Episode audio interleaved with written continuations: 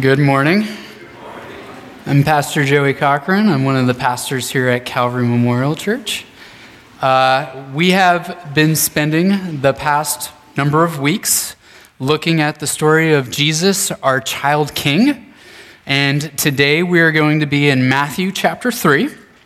And we are going to take a turn towards looking at the public ministry of Jesus Christ.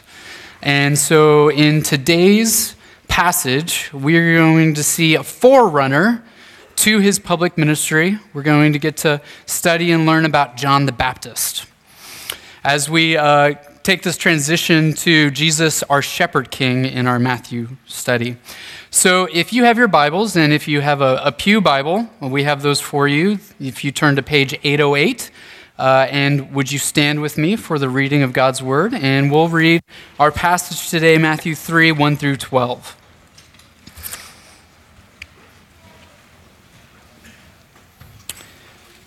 In those days, John the Baptist came preaching in the wilderness of Judea Repent, for the kingdom of heaven is at hand.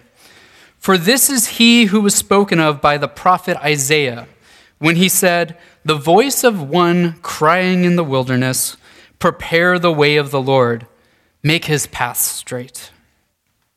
Now, John wore a garment of camel's hair and a leather belt around his waist, and his food was locusts and wild honey. Then Jerusalem and all Judea and all the region about the Jordan were going out to him. And they were baptized by him in the river Jordan, confessing their sins. But when he saw many of the Pharisees and Sadducees coming to his baptism, he said to them, You brood of vipers, who warned you to flee from the wrath to come? Bear fruit in keeping with repentance. And do not presume to say to yourselves, We have Abraham as our father.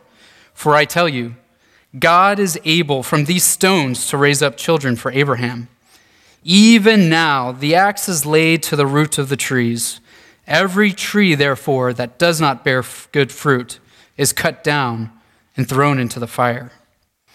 I baptize you with water for repentance, but he who is coming after me is mightier than I, whose sandals I am not worthy to carry. He will baptize you with the Holy Spirit and fire. His winnowing fork is in his hand, and he will clear his threshing floor and gather his wheat into the barn, but the chaff he will burn with unquenchable fire. This is the word of God. You may be seated.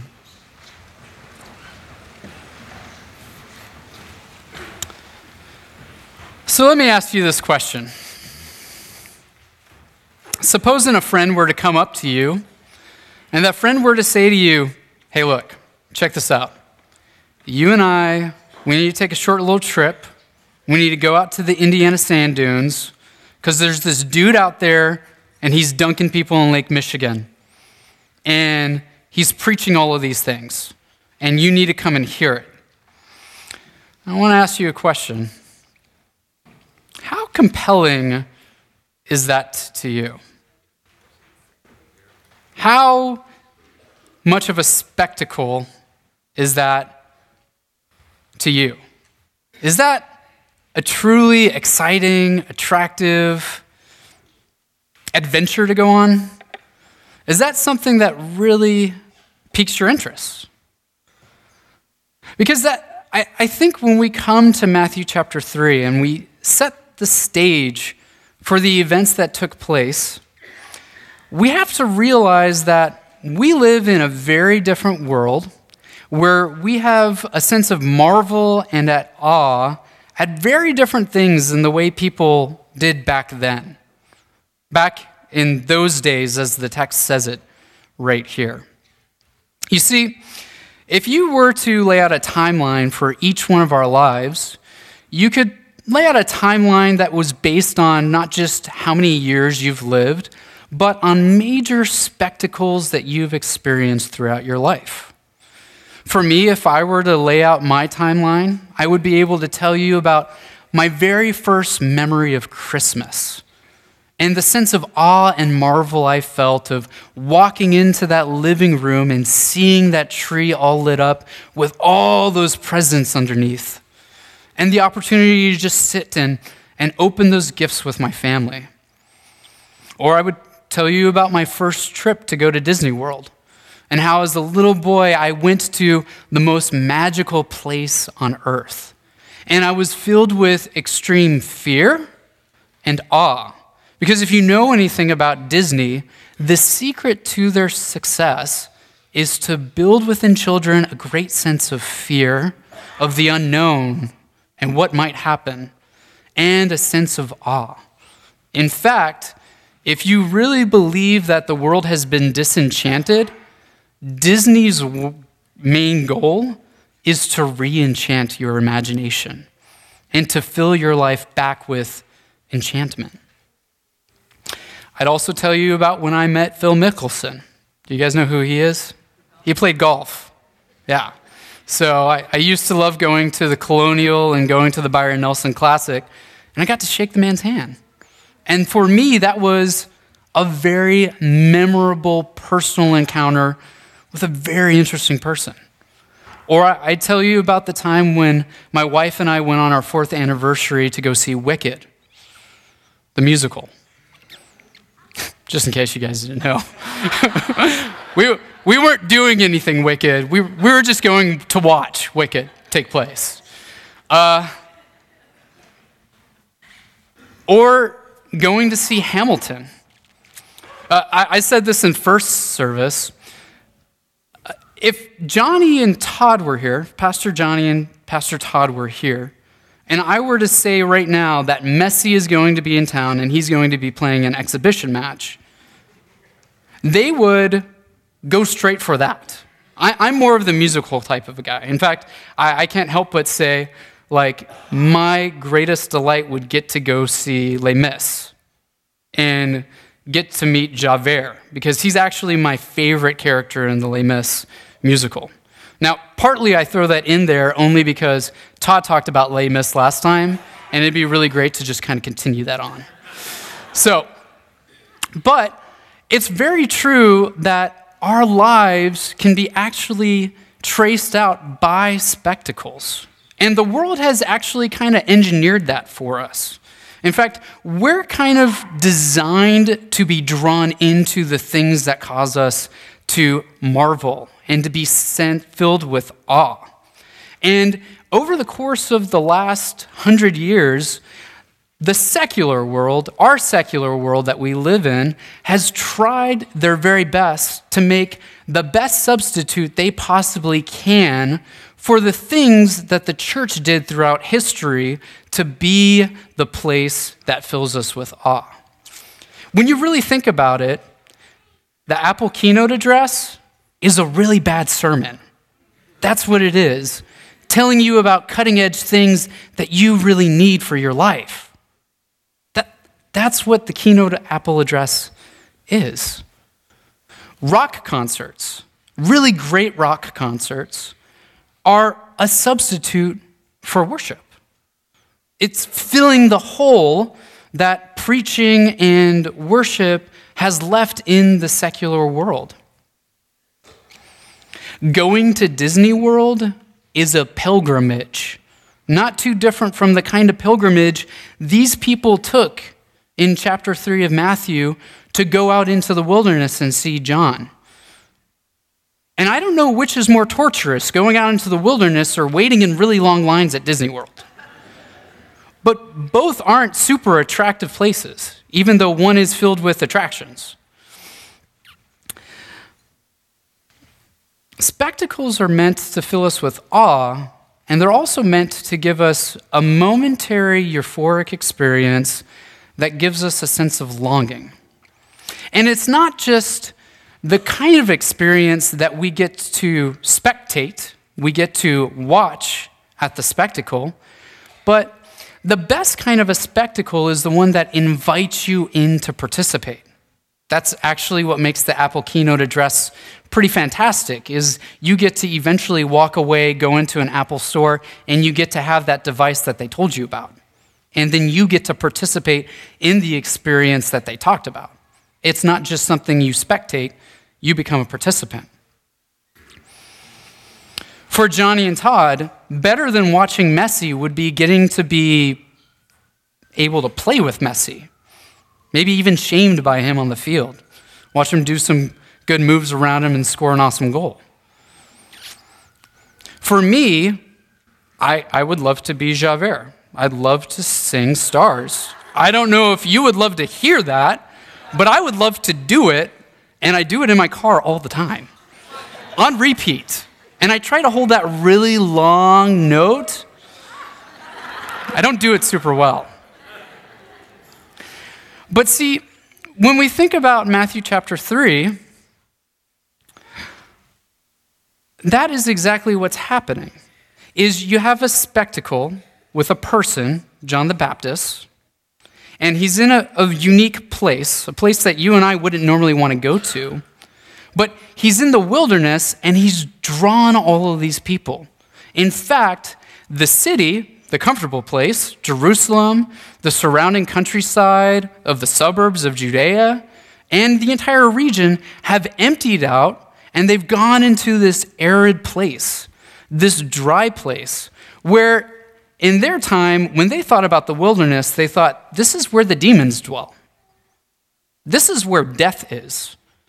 And they came to listen to a man and to watch him perform an action, and they got to become participants in the spectacle. They got to walk into the waters of baptism and actually be involved in a cutting edge religious experience. Because baptism wasn't something that was widely practiced, it was somewhat of an innovation in that time period.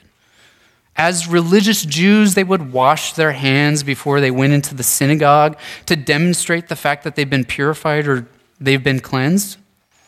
But they didn't normally go into the waters and be completely submerged into them and brought out. And there was a speech act that took place. Not only was John the Baptist proclaiming many things, but they also got to proclaim many things, the participants there. In fact, the text tells us in verse 6 that they came confessing their sins. And in confessing their sins, they were able to make themselves known and become known in some sort of way, both to God and to John the Baptist, the preacher, and to one another.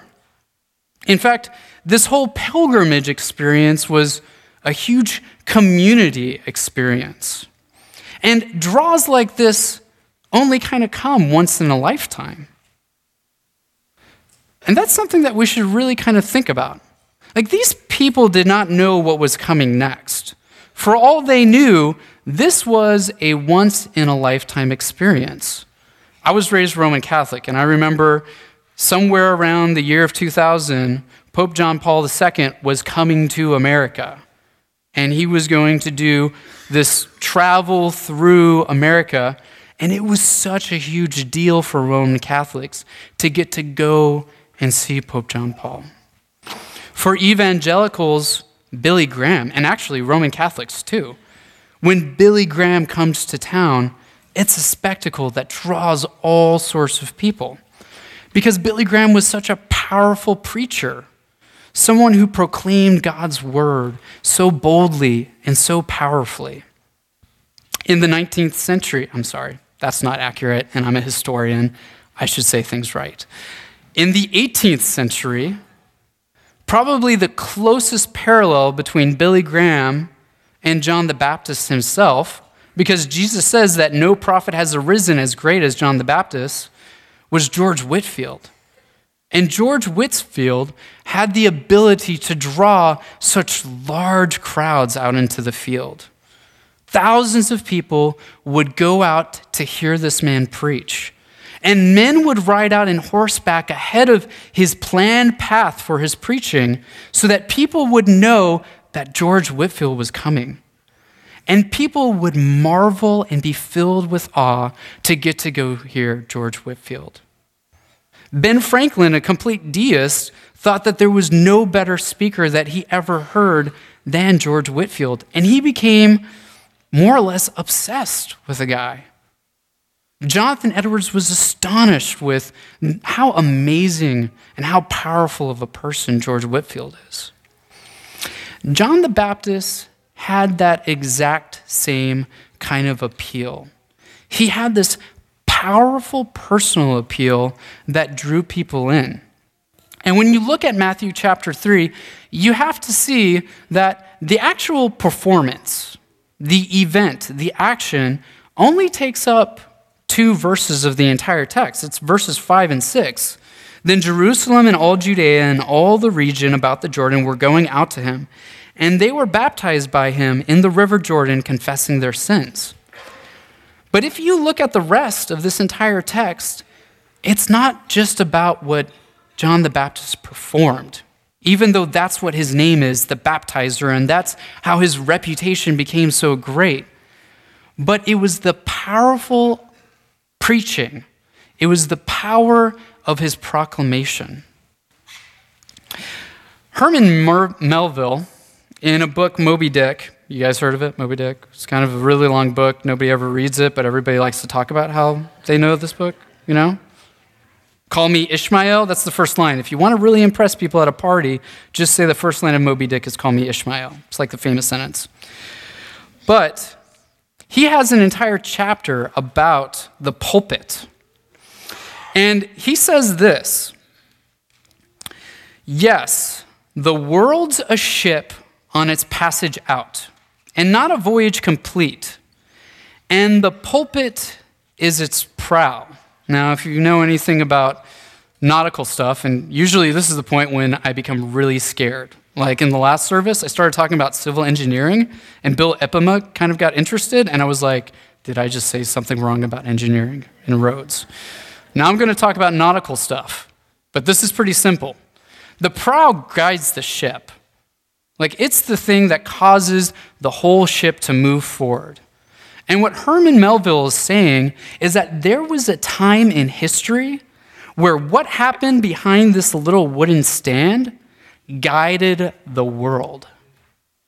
Like, it was the place where news happened, it was the place where people heard a word from God, it was the place where people felt compelled to respond and to do something and to act differently with their lives. It was the place where all of the authority and all of the capital really existed. Now, we've fallen on very different times where, quite honestly, there's a lot of bloggers that are more powerful and have more authority than people that preach in a pulpit. Like, it's, it's really true. Um, and celebrities at the Academy Awards have a lot more power and have a lot more authority than people speaking behind a pulpit. What an athlete says, in, in fact, actually, if you want to know the secret to evangelistic outreaches, it's you either get an athlete to preach the gospel or you get somebody that's able to rip a telephone book in half. That's the secret. We, we haven't given this place the same amount of power and authority that it once had. And one of the things that this passage invites us into thinking about and reflecting about is where is the authority? What are the things that really moves our heart and stirs our affection? For a lot of us, and, and I'm going to be right there with you, my affections really get stirred by George Lucas and The Last Jedi. Quite honestly. And those spectacles have messages that are meant to craft and create culture and to define and to change and transition culture in particular directions. And they do it really, really well.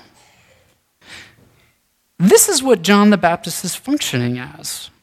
He is somebody who's fostering anticipation and excitement. He's fostering a sense of marvel so that people would want to participate in something new that is happening. John the Baptist, baptizing people in the River Jordan, is creating culture and is transitioning culture and is changing culture and is filling people with all sorts of anticipation about what is up ahead. And his message is super simple it's repent, for the kingdom of heaven is near. And Matthew, the gospel writer, uses these specific words intentionally and refreshes them in our minds in the very next chapter. Because John the Baptist functions as the forerunner, and he's going to do the exact same things that Jesus does. So if you just turn the page to chapter 4, verse 17, it says at the very onset of Jesus' ministry, which I'm kind of stealing a little bit of thunder from some preacher going on down the road. But it says in verse 17, from that time Jesus began to preach, saying, Repent, for the kingdom of heaven is at hand. Now, John, the Baptist, is fulfilling Old Testament. In the Old Testament, in Isaiah 40, it says this. And I'm going to actually turn to it because I'm going to read a little bit on further. It says in verse 3 A voice cries in the wilderness, Prepare the way of the Lord. Make straight in the desert a highway for our God. Every valley shall be lifted up, and every mountain and hill be made low.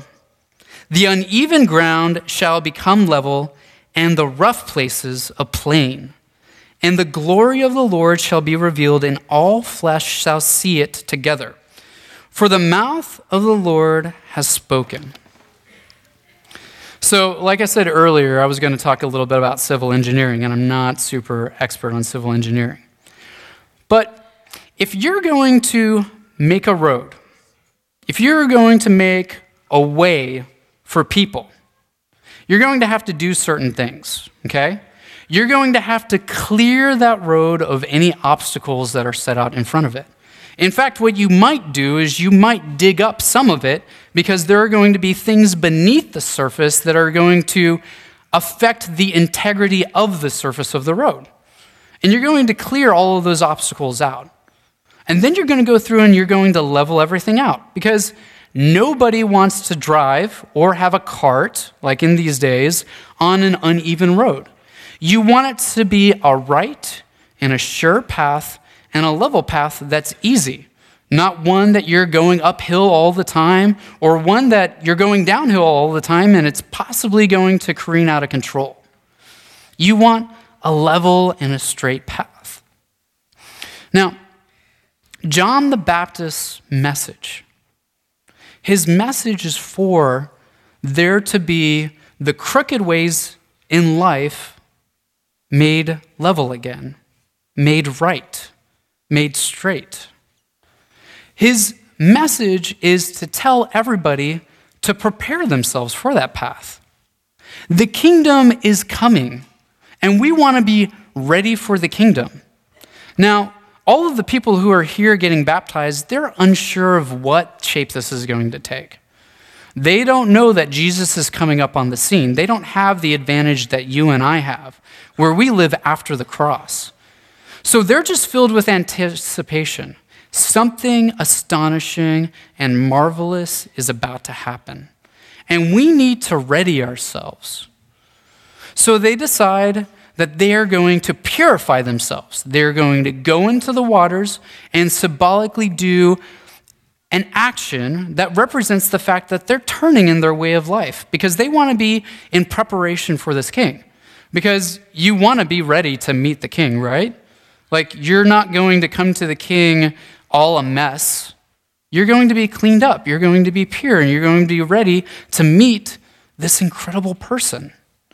And so they do the thing that makes most sense they wash themselves off.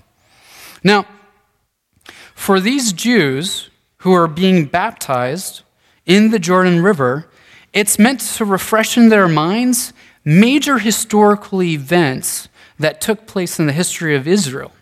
And all of these events had to do with a deliverance from a judgment and an entry in to a new stage, a new way of culture, a new way of life.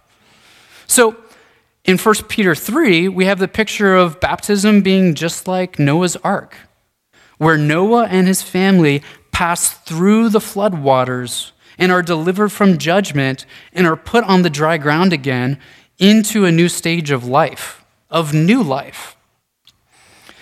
For the Israelites who are held captive in Egypt, they were delivered from their bondage of slavery and they passed through the Red Sea.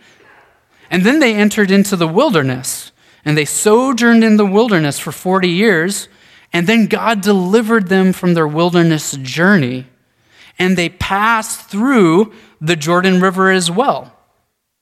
And when these Israelites are coming to John the Baptist and they're getting baptized, all of these images of passing through waters are refreshing in their minds. And they're remembering how God has delivered them in the past and how he's doing it now again. Now, for a lot of these people, they're thinking, well, maybe God's going to deliver us from Roman rule. Or maybe God is truly going to do something that is spiritual and is incredible and is marvelous. Now, so they're making their crooked ways right in preparation for all of this stuff, and they're repenting and they're building up anticipation for the fact that there is a king who is coming and they want to ally themselves to him. And they're also being delivered by judgment. That's essentially the message that's being given. But there are some pretenders who are coming along. And John the Baptist has a specific message for these pretenders. He says to the Sadducees and the Pharisees, You hypocrites, you're just pretenders about what's going on. Because you see, anytime that there's a spectacle, there's going to be those who are truly participants, those who are really excited, those who are all in and want to be a part of these things. And then there's going to be those who are just simply curious, they're wondering, they are checking things out, they want to know. And there are going to be others who are actually there because they're deceivers and they're judging and they're scheming and they're putting together plans. Maybe they want to mimic the spectacle and create an even better, more compelling spectacle. Maybe they want to sabotage the spectacle. John the Baptist anticipates this and he sees these Pharisees and the Sadducees and he says, You pretenders, you aren't actually real before God. You're just here for show. And God has a place for those who are here for show because there's actually no real fruit that's going to be produced. And John the Baptist exhorts them and reproves them, and he tells them, You need to turn away. You need to repent. You need to produce real fruit in your lives. And all the other crowds are there listening, and it's hitting them between the eyes. And so it causes them to be real before God. It causes them to make true confession about areas of their life that need to be brought into the open, that need to be exposed, that need to be brought to the light. Now, I'm going to give very simple applications for this message because it's a simple sermon that John the Baptist preaches. He preaches, Repent for the kingdom is near. And my application should be just about that simple, too. But I can add something else to it. You see, we live on this side of the cross from where John the Baptist lived and from where all of these people came to participate in baptism. We are told on this side of the cross to repent and to believe. And we're told to repent and to believe because we know that us sorting out and making our crooked ways straight in anticipation for a king isn't enough. What we need is we need a king who can actually make that crookedness lifelong straight. The one who can actually make the defining, definitive correction in our life.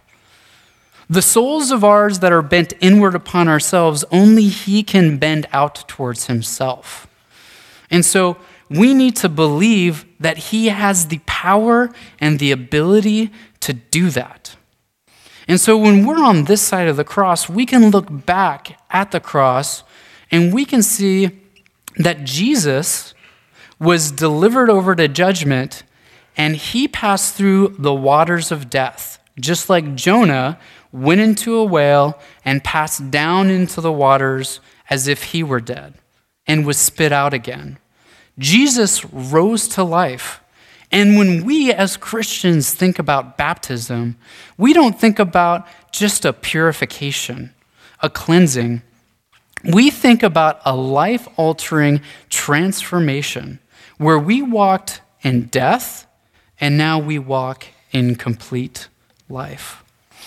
So, the first thing that we need to do is we need to repent and believe in Christ, and we need to have a posture in our hearts that is of ongoing repentance, which means we need to have a posture of ongoing confession. Now, as a pastor, and as somebody who used to be Roman Catholic, the idea of confession has certain pictures that are connected to it. Now, I remember being a little boy and going to confession and telling a priest about my sins. And they were often pretty petty things, like I lied to my mom or I tripped my brother when nobody was looking, you know, things like that. Because I didn't really understand how to be transparent. Nowadays, uh, as, as a pastor in my 30s, it's really interesting because most of the time, when people call and they want to talk to a pastor, they usually don't say, I, I need to confess something. Usually they say a different word. I need counsel about something. I need some counseling. And what's really interesting, and, and this is the interesting part of the whole counseling phenomenon, is that in many ways, counseling is a substitute for something that we've kind of lost in the church, which is confession of just bearing out our sins before others and letting them know we're weak, we're feeble, we're broken, and we don't just need tips and advice and ways to manage trauma, but what we need is we need help with our sin, and we need a solution for our sin. We need a solution for our sin. And the only solution that there is is the solution that's given to us in this story of the Gospel of Matthew. That solution is Jesus Christ. And if we follow Jesus Christ, and if we walk in repentance, and if there's fruit being born in our life, there's going to be something corollary to that. We're going to be different. Our lives are going to be different. And they're going to be different from our friends that don't know Christ. Our lives are going to be different than our secular world that we live in. In fact, we might make very conscious decisions that other people are going to think are quite odd because we want to take the obstacles out of our way that keep us from being in the way of the kingdom of heaven. So, for instance, you might give up your smartphone, you might switch to a flip phone, and the rest of the world is going to be like, You gave up the keynote address product? Like, how did you do that? Why did you do that? That's just weird.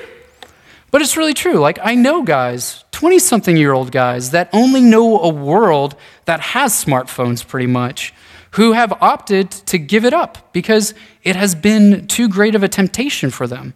Whether that's a temptation for pornography or a temptation for just complete diversion, temptation to keep them from productivity, they've decided that they just want to be disengaged and disconnected from this kind of thing.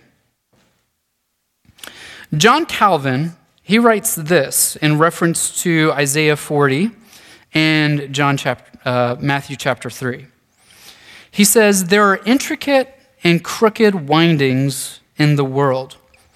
But through such appalling difficulties, the Lord makes a way for himself and breaks through by incredible means to accomplish our salvation. You see, regardless of what the path looks like for Jesus Christ, his kingdom is coming. Judgment is at hand. If there are still obstacles in the way, he has the power to remove that. And he has the power to remove that for you. He has the power to remove that for me. And he has a power to clear the way for his kingdom no matter what. But he's invited us into this liturgy that we have here. He's invited us into this culture, in this world to not be like our secular age and to just buy into some substitutes for preaching and for worship, but to participate in something that is real, is genuine, is authentic. And He's invited us to go to Him to have our crookedness straightened out.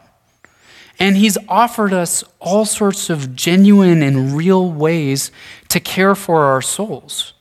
He's offered us things like small groups so that we can confess to one another our sins and to share with one another our burdens. He's also given us something to participate in. He's given us baptism. And we're going to have baptism again this coming up and later in January. A simple application to the sermon is if you haven't been baptized and you want to participate and actively proclaim your part in Christ's kingdom, the great first step is to actually get baptized and say, I'm claiming Christianity as part of my life because it is the introductory symbol and profession that you are a Christian.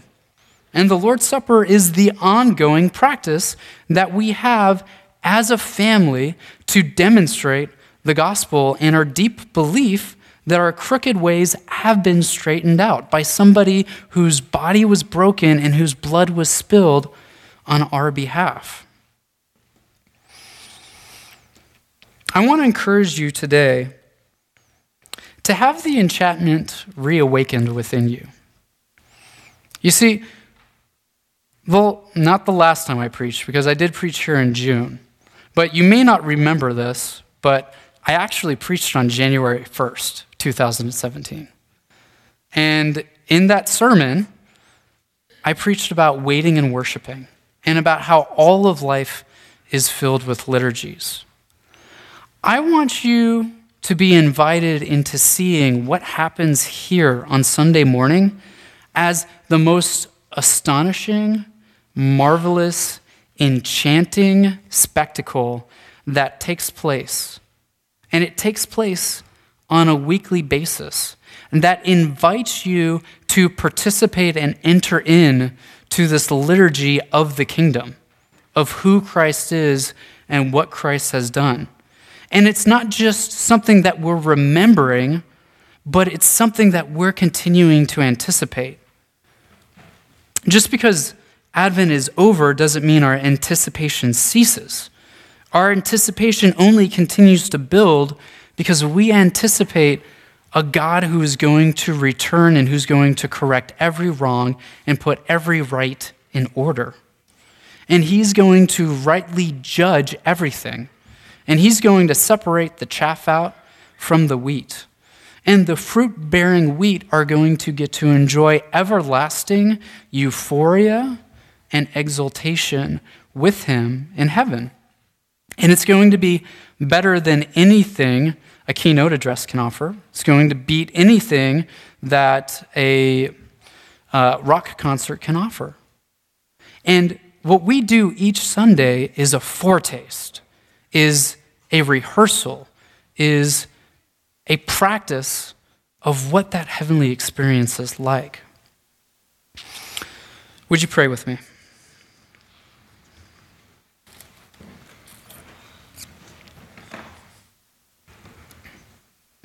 Heavenly Father, we are thankful that our crooked ways can be made straight. And just as crooked lines lead to Jesus Christ,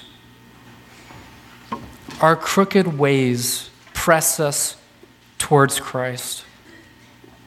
And they lead us on a level path and a sure path that's towards his kingdom.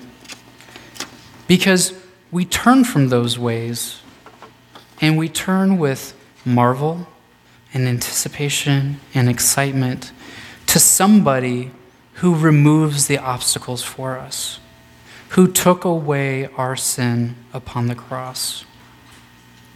Lord God, just as we sang earlier, would these truths help us to have a closer walk to Thee? That we would walk in this path towards your kingdom with marvel, with excitement, with deep anticipation. And would we participate by participating in baptism and participating in the proclaiming of God's good word to one another, confessing our sins, turning away, and believing together? It's in Christ's name we pray. Amen.